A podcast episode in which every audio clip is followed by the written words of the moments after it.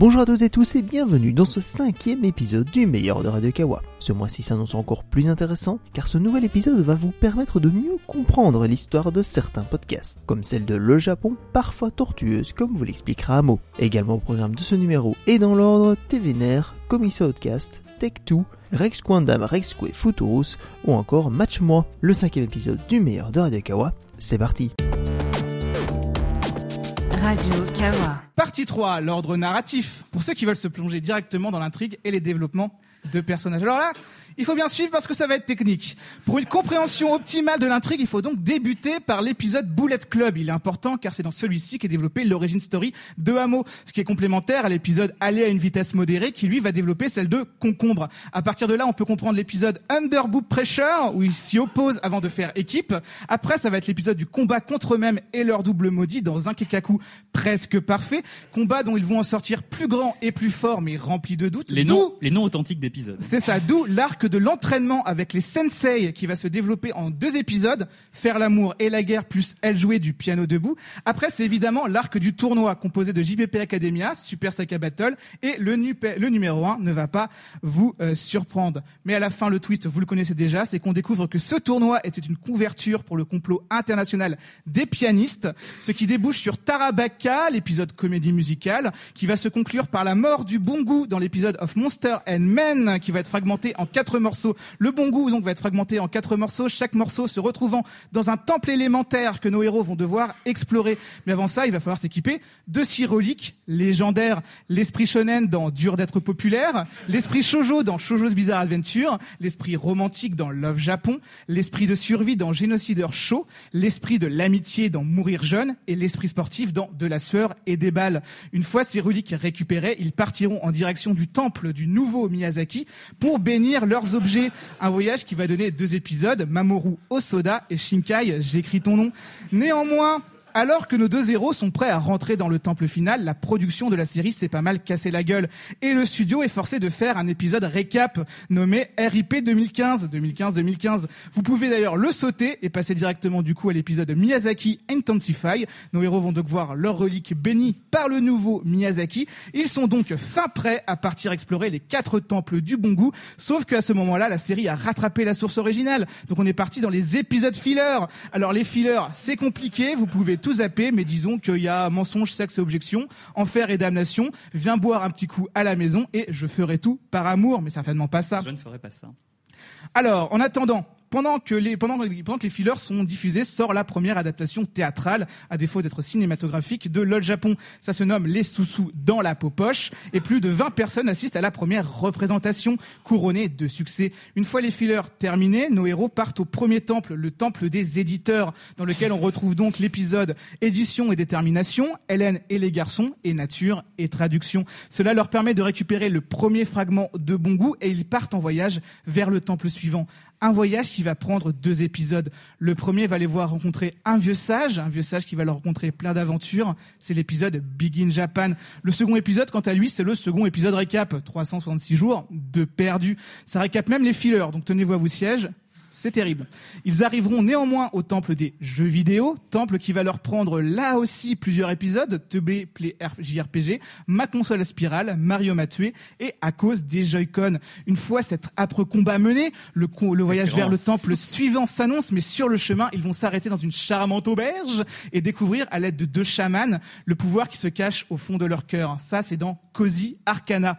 Toujours plus fort, ils vont pouvoir aller dans le 3e temple, le temple des auteurs, un temple rempli de pièges, narré dans les épisodes Bonne Vibration et Moitié Soleil, Moitié Pluie, qui je rappelle est un double épisode qui avait été diffusé sur un créneau extrêmement large, donc il y a beaucoup d'événements qui se déroulent à l'intérieur. Et tout ça va montrer un petit peu à nos héros leurs limites. Alors avant le dernier temple, évidemment ils vont s'offrir un épisode de repos, s'installant dans les montagnes, un séjour chaleureux, émouvant, qui aura donné lieu à de nombreuses fanfiction. Ce séjour, c'est donc le fameux épisode Concombre Goes to Annecy. Attention à ne pas le confondre avec le 3e épisode récap. Heureusement le dernier, l'heure est aux cristaux.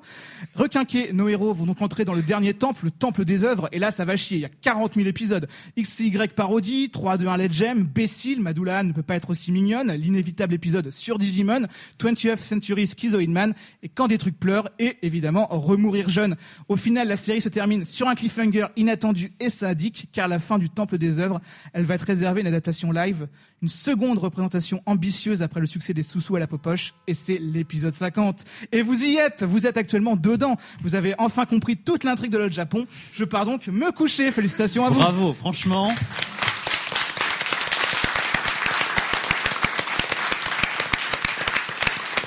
Caser les 50 épisodes, nom d'épisodes de LOL Japon et leur nom frappadingue et pas très clavier friendly, et en faire une vraie narration. Alors ça, et un PPT surtout pour tout caser dedans. Radio Kawa. Orange a enterré la hache de guerre avec TF1 en acceptant de payer 12 millions d'euros à la une pour des nouveaux services innovants offerts par la chaîne. Comprendre que Orange ne paye bien évidemment pas, donc pas pour la diffusion de TF1, mais uniquement pour les nouveaux services de replay, catch-up, etc. Une façon de dire que ces derniers ont un peu gagné la guerre contre la une et que c'était bien fait pour la gueule de la chaîne de Gilles Pélisson.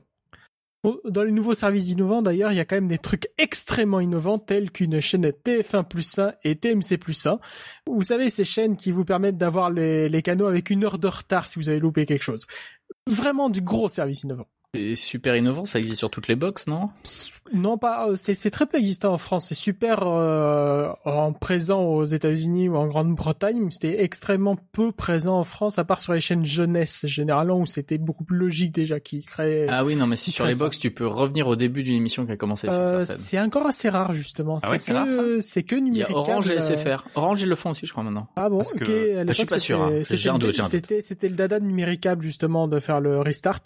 Et c'était que sur certaines chaînes, et là TF1 va le proposer justement dans son offre premium de rattrapage. Donc on peut dire que c'est vraiment innovant en fait. C'est intéressant que ce soit aussi rare en France, parce qu'en Suisse, enfin Yann serait plus expert pour en parler chez Swisscom, donc l'opérateur téléphonique historique, mais il y a aussi un système effectivement d'enregistrement. Swisscom enregistre sur ce serveur la plupart des émissions pour lesquelles, en tout cas elle peut le faire pour les chaînes, et a le droit de les diffuser, de donner un replay pratiquement de 7 jours quasiment. Comme ça, oh, c'est en pas fait. Mal. C'est pareil sur l'opérateur câblé. Toutes les chaînes ne sont pas concernées, bien sûr.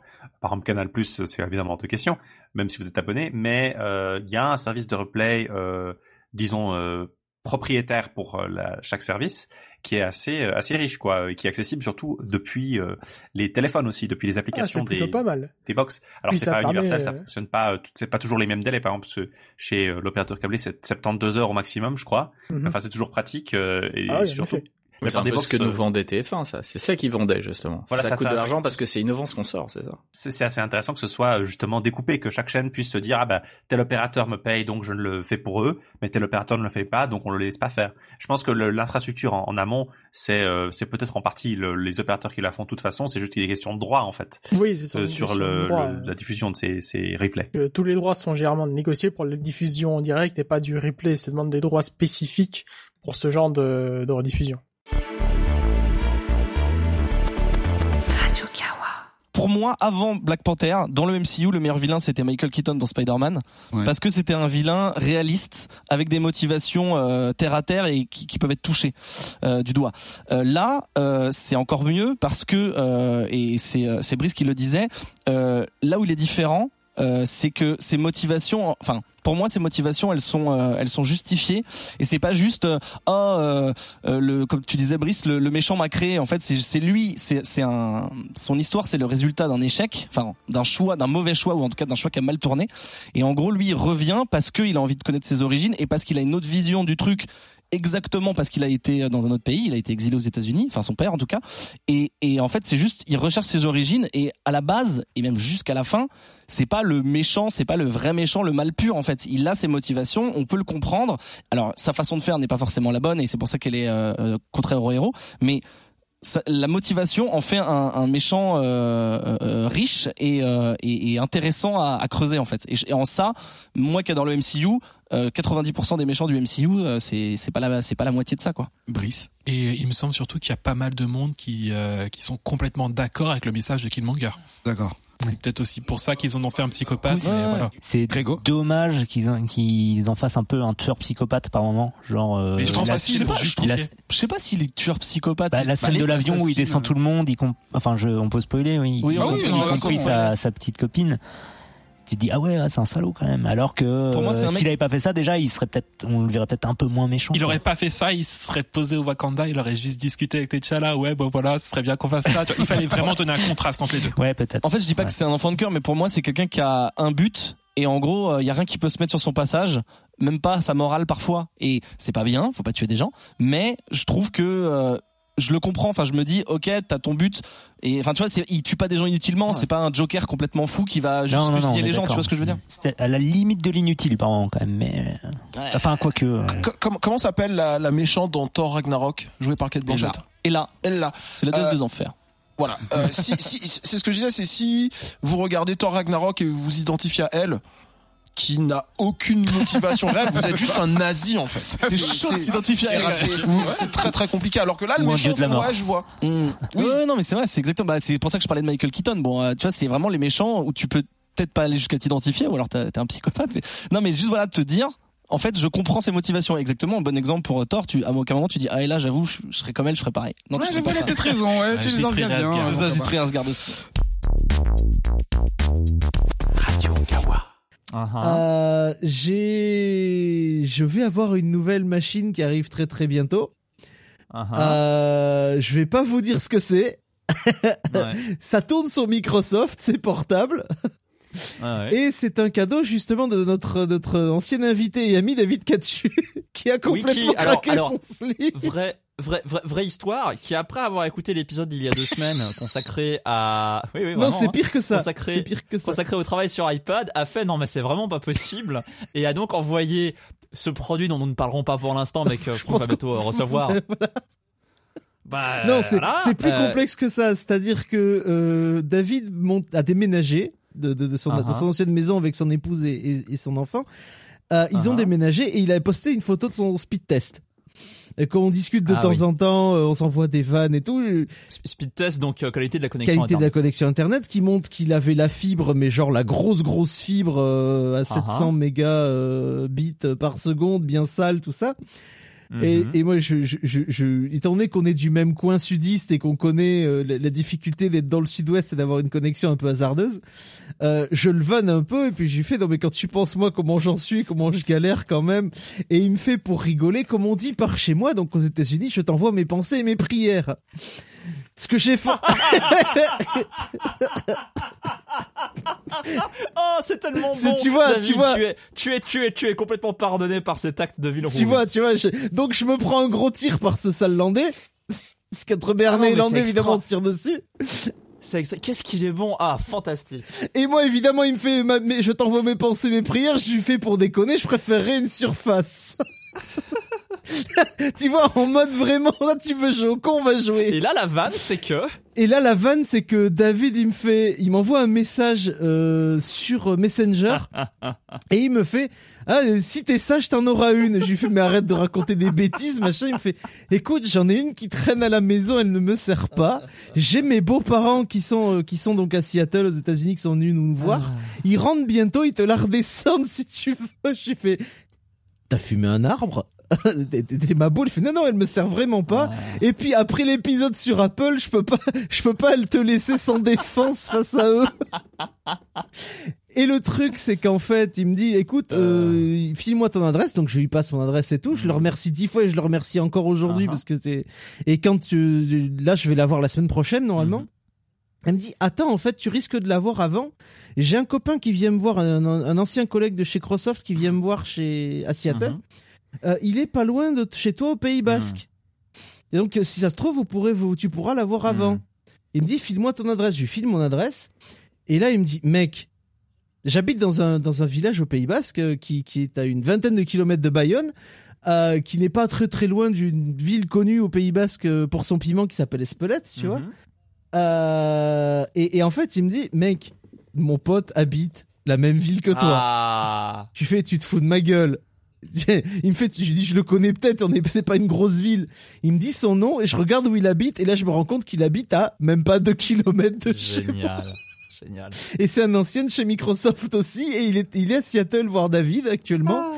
Et du coup, il me dit, bah écoute, il va redescendre, et puis il redescend normalement la semaine prochaine. Donc, vous aurez l'émission lundi. Donc, dans le cours de la semaine, j'aurai une surface offerte par monsieur David Kachu. Bon, tu nous en parleras. Et j'en ris encore parce que c'est ridicule. Donc, Christmas arrive, hein, Noël arrive. Et je vous ferai, la prochaine émission sera certainement ma vie après 3 semaines avec une surface pro. Tu nous en parleras, qualité et défaut. Radio Kawa.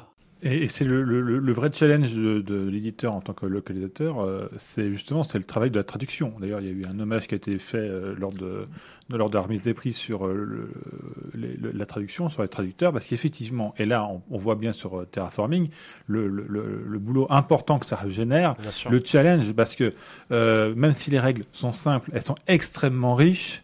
Il y a des centaines de cartes et là il y a pas faux. Enfin, il faut pas se tromper dans la rédaction pour pas qu'il y ait de possibilités d'interprétation différentes. Il faut vraiment comprendre les règles de façon très précise. Et là, le travail de l'éditeur en tant que localisateur, il est essentiel. Et il y a tous les textes ambiance aussi dans Terraforming. Oui, en plus sur chaque carte différente. Donc, qui sont extrêmement importants et surtout super intéressants. Enfin, qui participent. Ah non, mais carrément, ça met une ambiance. Ouais, c'est discret, mais ça apporte beaucoup, quoi.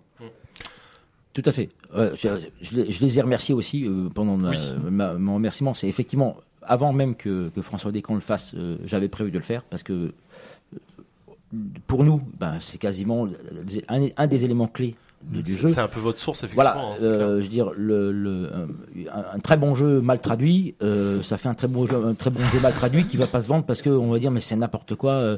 Je préfère acheter la règle en anglais parce que au moins je comprendrai quelque chose, quoi. Bien sûr. Donc ça n'a absolument aucun intérêt. Donc on travaille avec des gens qui s'appellent Meeple Rules qui sont qui font plein de choses. Ils travaillent pour plein de gens. Ils travaillent pour Yellow, ils travaillent pour différents éditeurs. Ils ont l'avantage d'être des joueurs. Des très bons joueurs, ils savent de quoi ils parlent, ils savent ce qu'ils traduisent. Ça c'est quelque chose de très important. On a un petit peu de discussion quand ils nous envoient les fichiers. Il y a des propositions de traduction de tel type ou de tel type. Il vaudrait peut-être mieux faire ça ou en fonction d'eux. On en discute un petit peu. On choisit la traduction qu'on semble être la plus logique ou la plus simple ou la plus compréhensible. Et puis effectivement, on parle là-dessus. Mais c'est vrai que c'est un élément clé de notre structure. Et effectivement, sans de bonnes traductions, on peut pas avoir de bons jeux en français localisés. Ah, vu clairement, là, ça tue tout le marché. Radio Kawa. On est de retour pour parler de la plus célèbre et en tout cas de la plus controversée de ces romances galloises, le Pérédire, qui est donc une version galloise de Perceval. Et j'aime bien dire une version galloise de Perceval parce que ça fait pas forcément de hiérarchie. Dès qu'on a découvert ce texte, pendant un temps, on a pensé qu'on avait là le prototype qui avait engendré ensuite Perceval. Pendant un très court laps de temps, cette illusion a pu se maintenir, mais très vite on s'est rendu compte que les similarités étaient trop grandes pour être expliquées dans cette direction-là, et que plutôt cette histoire, comme Geraint et Owain, réécrit Chrétien en intégrant d'autres éléments. Et la question c'est, est-ce que ces éléments ont peut-être une histoire plus vieille que Chrétien ? C'est aussi le fait que cette histoire a des éléments qui sont beaucoup plus distinctifs, beaucoup plus frappants. Les éléments, comme on l'a dit, chez Erec et Geraint, c'est des différences très très superficielles, peut-être un tout petit peu moins chez Owain, où d'autres personnages jouent un rôle, où il y a peut-être la différence la pluie de grêle qui tue plus de monde, des éléments. Il y a beaucoup d'éléments qui sont enlevés, évidemment, des digressions dans les deux cas qui sont enlevées. Là, il y a plus d'éléments en commun d'un côté. Disons, l'épopée de Perceval a quand même plus d'étapes que celle divin, par exemple, en général. Donc, il y en a plus qui sont conservés.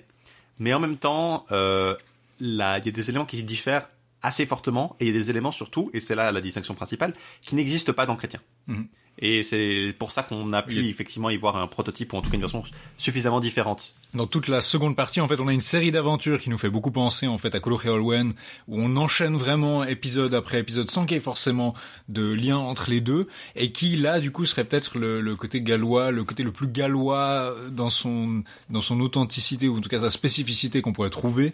Ce qui pose aussi la question que beaucoup de gens aimeraient bien voir dans le Graal, un truc gallois d'origine, mais sauf que le problème, c'est que dans cette histoire, on n'a pas vraiment le Graal, en fait. Breton plutôt que gallois, à la limite, alors. Plus ancien que gallois, en tant que... Plus ancien que Gallois. Il faut dire aussi que Perceval et Pérédour est ici non pas associé au Pays de Galles comme il l'est chez Chrétien, justement. Ah, tu as dit Pérédour, tu dois mettre un franc dans la jarre à prononciation galloise. Pérédire, donc, est associé non pas avec le Pays de Galles comme il est dans la tradition de Chrétien, mais avec le Nord. le nord de l'Angleterre. Et ici, quand on dit le nord, c'est bien le nord de la Bretagne, le nord d'Angleterre, à la frontière avec l'Écosse, puisque on nous parle du comte Efrog, de l'ère Efrog. Et Efrog, en fait, c'est Eboracum en latin, c'est York, c'est la capitale du nord de l'Angleterre. Donc c'est un emplacement qui est breton pendant un bon moment. Il va être déplacé effectivement à l'époque de l'invasion anglo-saxonne par des royaumes de Bernice et de Deira, et après de Northumbrie qui va prendre la place, mais jusqu'à effectivement c'est encore un des dernières zones où on a une conquête, une résistance, celle des Gododines par exemple, qui viennent du nord. Le royaume de Strathclyde plus au nord va continuer à exister, la Cambrie au nord-ouest pendant un petit moment, mais là le personnage n'est pas associé avec le Pays de Galles, ce qui fait relativement sens puisque dans ses romances le Pays de Galles est plutôt associé avec Arthur dans son ensemble, puisque c'est écrit par des Gallois qui justement sont concentrés dans le Pays de Galles. Et ce qui semble aussi sous-entendre que, par contre, ce qui est intéressant, c'est que ça sous-entend que le nord dont on parle là n'est pas le nord du Pays de Galles, comme on a pu le croire aussi. Certains pensent que si le royaume d'Arthur se limite au Pays de Galles, là on doit parler du nord, des Galles du Nord, et c'est pas exactement la même chose. Radio Kawa. En gros, genre quand il y a eu un hack, ils se sont rendu compte que Ashima Disen employait des gens pour créer des faux profils de femmes, parce qu'il n'y avait pas assez de femmes, et donc il y avait plus de 70 000 fausses femmes sur le site Ashley Madison, en fait. Je sais pas comment on dit, c'est des femmes bottes, femmes beaux. Non, c'est des femmes, des bottes, on dit des bottes, okay. Effectivement. Et ce sont simplement, des faux comptes qui sont créés uniquement pour créer de l'interaction avec les hommes et pour s'assurer en fait qu'ils restent, tout simplement. Et exactement, donc ces hommes-là pour les faire dépenser en fait sur le site. Exactement. Parce que s'il y a personne avec qui interagir, ils vont arrêter de payer. Tandis que même s'ils ne rencontrent personne, s'ils ont toujours l'impression qu'il y a possibilité, ce qu'on leur vend, c'est juste l'opportunité d'eux, c'est juste la possibilité d'eux. Et ben ils restent. Bah, ce qui est trop drôle, c'est qu'il y a une employée d'Ashley Madison qui a porté plainte parce qu'elle avait dû créer je sais pas combien de comptes et du coup elle s'était fait mal au poignet ou je sais pas quoi, au doigt parce qu'elle devait répondre à plein d'hommes à la fois. Bref, genre c'est juste, ça mène à des situations vraiment absurdes. Et le fondateur de Ashley Madison ou le PDG, je sais plus comment il s'appelle d'ailleurs, Noel Biederman, avait dit c'est tellement triste que des femmes se fassent encore tuer pour l'infidélité dans les pays du Moyen-Orient. Et nous, à Ashima Disen, on libère les femmes en leur donnant la possibilité d'être anonymes et leur donnant la sécurité pour leur infidélité.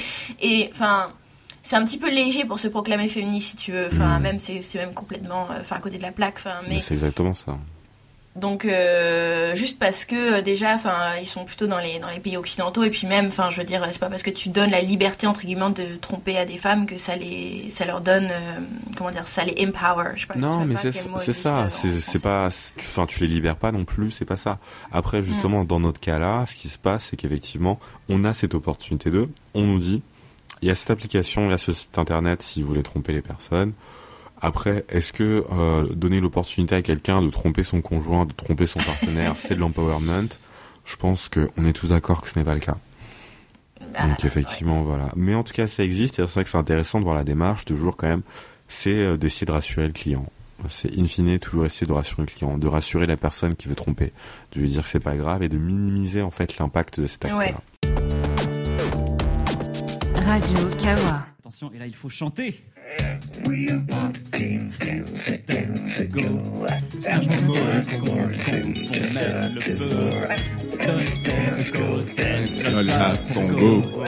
nos meilleurs fans et les rageux. Même les rageux vont nous célébrer. Let's love together. Wow! Vivons tous en harmonie. Let's love together. All right. On adore nos plus grands fans. Nos plus grands fans. Des commentaires 5 étoiles. 5 étoiles. Les autres sont des petits sacripants. On connaît leur goût. Douteux pour la 50e. On est autant. Ouah, franchement, quel gâchis d'argent. De gens qui n'est pas venu. Tu es fou. Tant pis pour toi. Forniquez-vous. Ah bravo. J'écris des mangas, des monsters, regardez le cast numéro 1. Très long. Ceux qui se mêlent de la longueur en ont jamais écouté un seul. C'est très probable. Arrête de faire semblant, en fait, tu nous adores. Même les rageux vont nous aimer. Let's love together. Wow, wow. Vivons tous en harmonie. Let's love together all night. Pas mal. Yeah. Ouais. Pour toi, cher public. Radio Kawa. C'est ici que se conclut ce 5e épisode du meilleur de Radio Kawa. Retrouvez toutes les émissions choisies dans ce best-of dans la description du podcast. Nous vous rappelons que les émissions en public présentées dans ce podcast ne pourraient pas se faire sans le concours des donateurs de notre Patreon, à retrouver sur radiokawa.com/Patreon. N'oubliez pas de partager cet épisode du meilleur de Radio Kawa sur les réseaux sociaux, de nous donner 5 étoiles sur iTunes, c'est important pour les algorithmes et pour que nos émissions soient encore plus écoutées, et surtout, profitez de l'ensemble des émissions de Radio Kawa sur radiokawa.com et via vos applications de podcast préférées. On se retrouve bientôt pour profiter du meilleur de Radio Kawa. Radio Kawa.